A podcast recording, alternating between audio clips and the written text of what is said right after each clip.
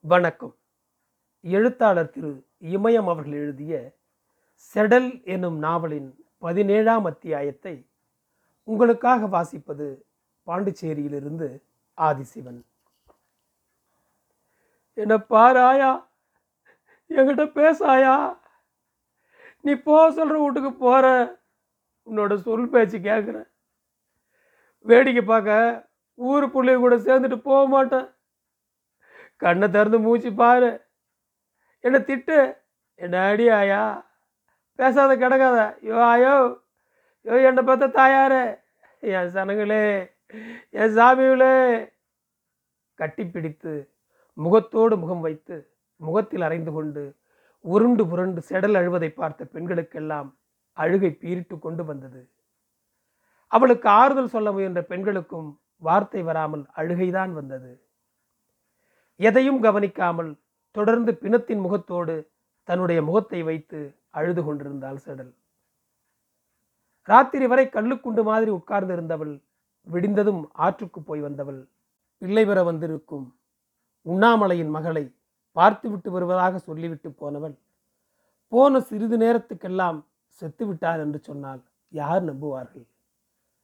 உண்ணாமலையின் வீட்டுக்கு போய் பிரசவக்காரியிடம் மாதம் எத்தனை நாள் எத்தனை என்று கேட்டவள் புருஷன் மாமனார் மாமியார் நாத்தனார்கள் கொழுந்தனார்கள் பற்றியெல்லாம் விசாரித்தவள். என்னாடி குட்டியே மொத புள்ள பிறக்கிறதுக்கு முன்னாடியே அறுத்து போட்ட செடியாட்டம் வாடி வதங்கி போய் கிடக்கிறவ? இன்னும் எட்டு பத்துன்னு பிதுக்கி தள்ளுமே அப்போ என்னடி பண்ண போகிறவ இந்த காலத்து குட்டிகளுக்கு உள்ளே பேக்கிறதுனா என்னன்னே தெரியாமல் அழுது புரள்றாளுவ ஒன்றும் ஆகாதடியே புத்துல இருந்து பாம்பு குட்டி வராப்புல தானாக வெளியே வந்துடும். நீ ஒன்றும் மனசை போட்டு உழைப்பிக்காதடே. வவுறு இருக்கிற வாட்டத்தை பார்த்தா தலைச்சும் புள்ள ஆம்பளை பயலாக தான் இருக்கணும்னு நினைக்கிறேன். உடம்ப பார்த்துக்க. இன்னும் ரெண்டு நாளைக்குள்ளே பிறந்துடணும்னு நினைக்கிறேன். உஷ்ண வாய் இல்லாமல் புளியாப்பம் வராமல் குழம்பு குழம்பாக போகாமல் பார்த்துக்க. அப்படி போனால் மஞ்சள் மிளகு ரெண்டையும் வறுத்து நல்ல பட்டாட்டம் கடைஞ்சி ரெண்டு டம்ளர் தண்ணி ஊற்றி வடிகட்டி குடி. பின்னால் ஒரு நோவும் கிட்ட வானாலும் வராது. புள்ளையும் முருகன் ஆட்டம் பிறப்பான். காய்ச்சல் கீச்சல் கண்டா இஞ்சியை பட்டாட்டம் அரைச்சி நல்லா கொதி வர்றாப்புல கொதிக்க வச்சு வெள்ளைக்கட்டியை போட்டு ஒரே ஒரு முடர் குடித்தா போதும். மறு நிமிஷம் நேரமே காய்ச்சல் காத்தா பறந்து போவோம் என்று அக்கறையோடு சொன்னவள். காலையில் விசடாலாக வருது. நீராறு தண்ணி குடி உண்ணாமலா? என்று சொல்லி தண்ணீரை வாங்கி குடித்தாள். குடிக்கும்போது விக்கல் மாதிரி ஒரு சொடக்கு போட்டது. அவ்வளவுதான். தண்ணீர் செம்பை கூட தரையில் வைக்கவில்லை. கிழவியின் தலை தரையில் சாய்ந்து விட்டது. அவ புண்ணியம் செஞ்சவ காய்ச்சல் தலைவலின்னு தலையை தரையில் சாய்க்காமல் போய் சேர்ந்துட்டா புண்ணியவேதி. அது வரைக்கும் சாமந்தான். நீ அவளுக்கு ஒரு தொலைப்பும் கிடையாது. நல்லத்தனமாகவே கண்ணை மூடிட்டா. நாம் தான் சட்டை கெட்டு போய் இன்னும் மண்ணில் கிடக்குறோம். கோயில் குளம் அன்னச்சத்திரம் தர்மசத்திரம் சொமதாங்கி நீர் தடாகன்னு வச்சவங்களுக்கு கூட இப்படிப்பட்ட சாகு வரலையே. இதெல்லாம் முன் சம்மாந்திரத்தில் செஞ்ச கரும வேணதான் என்ன இருந்தாலும் கேள்வி கொடுத்து வச்சுதான் நாடகம் போல எல்லாம் கொஞ்ச நேரம்தான். பிறகு உடனே பிணத்தை தூக்கிவிட வேண்டும் என்று அவசரப்படுத்தினார்கள். அதிலும் உண்ணாமலையும் அவனுடைய புருஷனும் ஐயரிடமும் தர்மகர்த்தாவிடமும் சண்டை பிடிக்க ஆரம்பித்தனர்.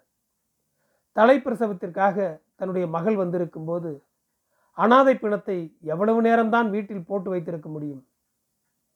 இதேனடி அம்மா எனக்கு வம்பு சனினா வந்து நேர்ந்துருக்குது. என் வீட்டு புள்ள வாய் வயிறுமா வந்திருக்கிற நேரத்தில் சாவுறவ என் வீட்டில் வந்தா நான் சாகணும் சோழி பண்ணாமல் பணத்தை எங்கேயாவது தூக்கிட்டு போங்க.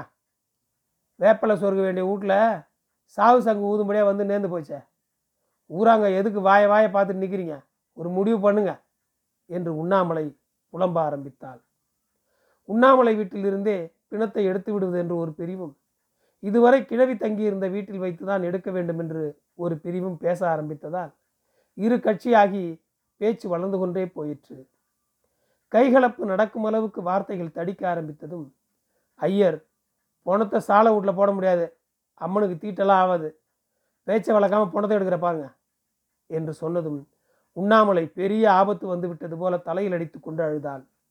கூட்டத்தில் சலசலப்பு அதிகமாயிற்று. கிழவிக்கு சொந்தம் என்று யாரும் இல்லாததால் எழவு வைக்கவில்லை. எழவு கட்டவில்லை. பந்தல் போடவில்லை. ஆட்டம் வைக்கவில்லை. வாக்கரிசி எடுக்கவில்லை. மேலக்காரன் இல்லை. ஏன்? பிணத்திற்கு வழிகூட விடவில்லை.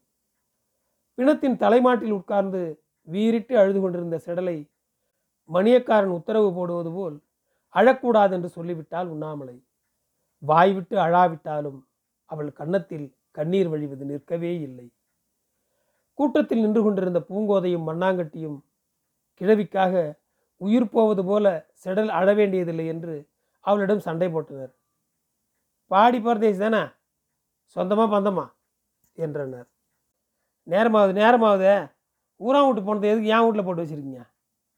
வீச்சநாத்தம் அடிக்கிறதுக்குள்ளார போனதை வெளியே கடத்த பாருங்க என்று சொல்லி உண்ணாமலையும் அவளுடைய புருஷனும் குதிக்க ஆரம்பித்து விட்டார்கள். தர்மகர்த்தாவிடமும் ஐயரிடமும் சண்டைக்கு பாய்ந்தார்கள். அதனால் ஊரார்கள் நேரத்தை வளர்த்தாமல் பிணத்தை தூக்கி விடுவதென்று முடிவெடுத்தார்கள். பிணத்தின் தலையில் பெயருக்கு இரண்டு குடம் தண்ணீர் ஊற்றினார்கள். யாரோ ஒரு பெண் முறைக்காக பிணத்தின் முகத்தில் மஞ்சளை அப்பினாள். பாடை கூட கட்டாமல் கட்டிலை தலைப்பு மாற்றி போட்டு உடம்பு சரியில்லாதவர்களை தூக்கி கொண்டு போவது போல் தூக்கிய போதுதான் பிணத்திற்கு கொல்லி வைக்கவில்லை என்று கூட்டத்தில் யாரோ கத்த தோல் ஏறிய பிணம் தரையிறங்கியது. மீண்டும் கூச்சலும் குழப்பமும் உண்டாயிற்று. பிணத்திற்கு கொல்லி வைப்பது யார்? செடல் என்று ஒரு சிலர் கத்தினாலும் கத்தியவர்களின் குரல் மேவவில்லை.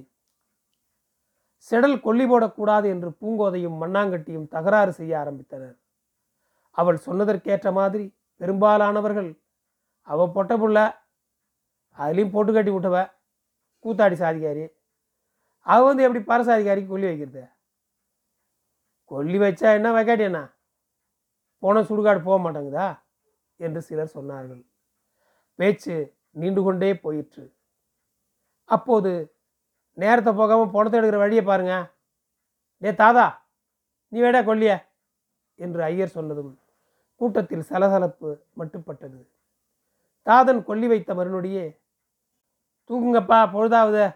மாசா நகரை போய் காரியத்தை முடியுதுள்ள பொழுது அந்தா இந்தான்னு போயிடும் என்று ஒன்றிரண்டு பேர் குரல் கொடுத்ததும் பிணம் தோளுக்கு ஏறியது.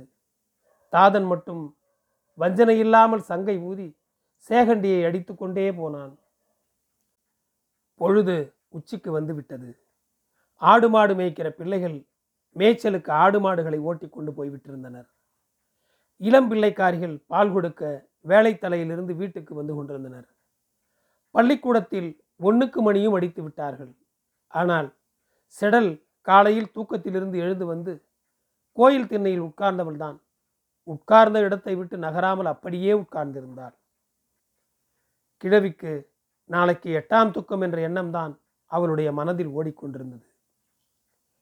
கிழவி செத்த அன்று பொழுது விடிந்ததும் விடியாததுமாக கிழவிக்கும் செடலுக்கும் சண்டையான சண்டை நடந்தது. பரத்தெருவில் உள்ள ஜனங்கள் எல்லாம் கத்தாவை எடுத்துக்கொண்டு மீன் பிடிக்க ஆவட்டி ஏரிக்கு போவது தெரிந்ததும் செடலும் கிளம்பினாள். போகிற போக்கில் மீனாட்சி வரியாடியே என்று கேட்டுவிட்டு போன பிறகு செடலால் தரையில் நிற்க முடியவில்லை. ஆனால் அவளை போக விடாமல் தடுப்பதற்காக சேற்றுக்குள் பாம்பு இருக்கும் கொத்து கொத்தாக முள் கிடக்கும். மீன் பிடித்து கொண்டு வரும்போது கவிச்சி வாடைக்கு பேய் பிசாசு முனி என்று ஏதாவது பிடித்து கொள்ளும் என்று கிழவி பயமுறுத்தி பார்த்தாள். செடல் எதற்கும் கட்டடையவில்லை என்பதால் காரி துப்பி சீப்படி அதான்டா.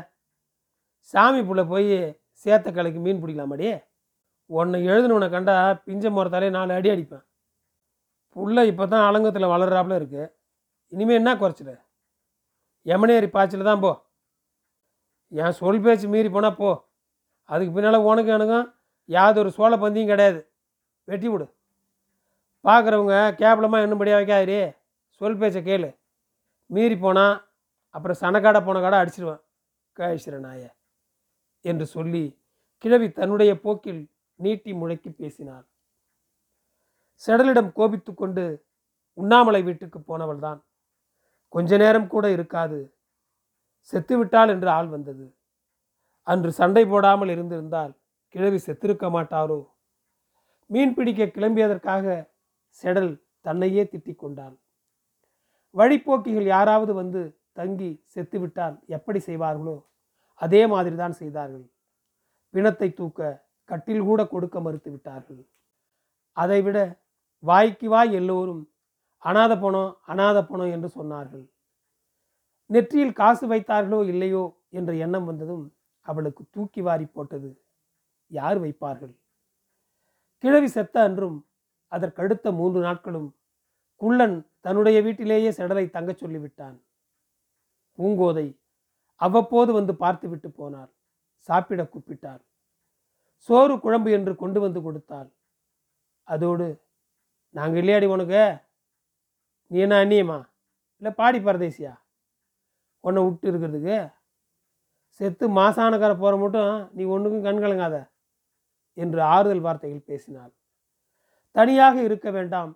தன்னுடைய வீட்டுக்கே வந்து விடும்படி மீனாட்சி அடிக்கடி வந்து கூப்பிட்டு கொண்டிருந்தாள். குள்ளன் பூங்கோதை மீனாட்சி மூவருமே போட்டி போட்டு கொண்டு கூப்பிடுதால் யாருடைய வீட்டுக்கு போவது என்ற குழப்பத்தில் இருந்தால் செடல். வெயில் நன்றாக தாழ்ந்தபோதுதான் செடலுக்கு சுயநினைவே வந்தது. காலையிலிருந்து சாப்பிடாததால் தலை கிருகிருப்பாகவும் களைப்பாகவும் இருந்தது. செடல் சோறு மட்டும் வடித்தால் குழம்பு வைக்கவில்லை. வழக்கம்போல் யார் வீட்டிலாவது வாங்கி வந்து சாப்பிட இன்று அவளுக்கு பிடிக்கவில்லை. அதைவிட அவளுக்கு சோறு சாப்பிடவே பிடிக்கவில்லை. காலையிலிருந்து சாப்பிடாததால் வெறும் கஞ்சியில் கொஞ்சம் சோற்றை அள்ளி போட்டு கலக்கி குடித்துவிட்டு சாமான்களை எல்லாம் ஒழுங்குபடுத்தி வீட்டை கூட்டி விளக்கை அணைத்துவிட்டு வீட்டுக்குள் நாய் போகாமல் இருக்க படலை சாத்திவிட்டு வந்து வீட்டுக்கு முன் சாக்கை விரித்து போட்டு நிமிர்ந்த வாக்கில் படுத்து கொண்டாள். வானத்தையே பார்த்தாள். திட்டு திட்டான மேகங்களுக்குள் நுழைந்து இவளை நோக்கி நிலவு ஓடி வந்து கொண்டிருப்பது போல் இருந்தது. இமை மூடாமல் நிலவையே கொட்ட கொட்ட பார்த்து கொண்டிருந்தாள். பிறகு வேப்பமரம் கோயில் வீடு சுற்றுப்புறம் என்று ஒவ்வொன்றாக பார்த்தாள். பயம் அவளை பற்றி கொண்டது. உடல் நடுங்கியது. கண்களை மூடிக்கொண்டாள் குள்ளன் வீட்டில் போய் படுத்துக் கொள்ளலாமா என்று யோசித்தாள். கொலை சிந்த அருணாசலம் இருமிக்கொண்டே வந்து கோயிலின் வாசலில் நின்று வடக்கு முகமாக விழுந்து கும்பிட்டு விட்டு வந்தவன் செடல் படுத்திருந்த சாக்கின் ஒரு மூலையில் உட்கார்ந்ததும் திடுக்கிட்டு பயந்து போய் கண்களை திறந்து பார்த்தாள். பிறகு எழுந்து பெரிய பெண் மாதிரி அவனிடமிருந்து சற்று தள்ளி உட்கார்ந்து கொண்டாள். பயந்துட்டியா? என்று அருணாச்சலம் கேட்டான். அவன் கேட்டதற்கு பதில் சொல்லாமல் செடல் தானாகவே எதனா ஒரு கதை சொல்லுமாமா? என்று கேட்டதும் அடி சக்க என்று சொன்னவன் என்று வாய்விட்டு சிரித்து விட்டு கேட்டான். என்ன கதை சொல்றது? எந்த கதையாவது? நன்றி. செடலின் கதை தொடரும். என் குரலை தொடர. ஃபாலோ பட்டனை அழுத்தவும். நன்றி.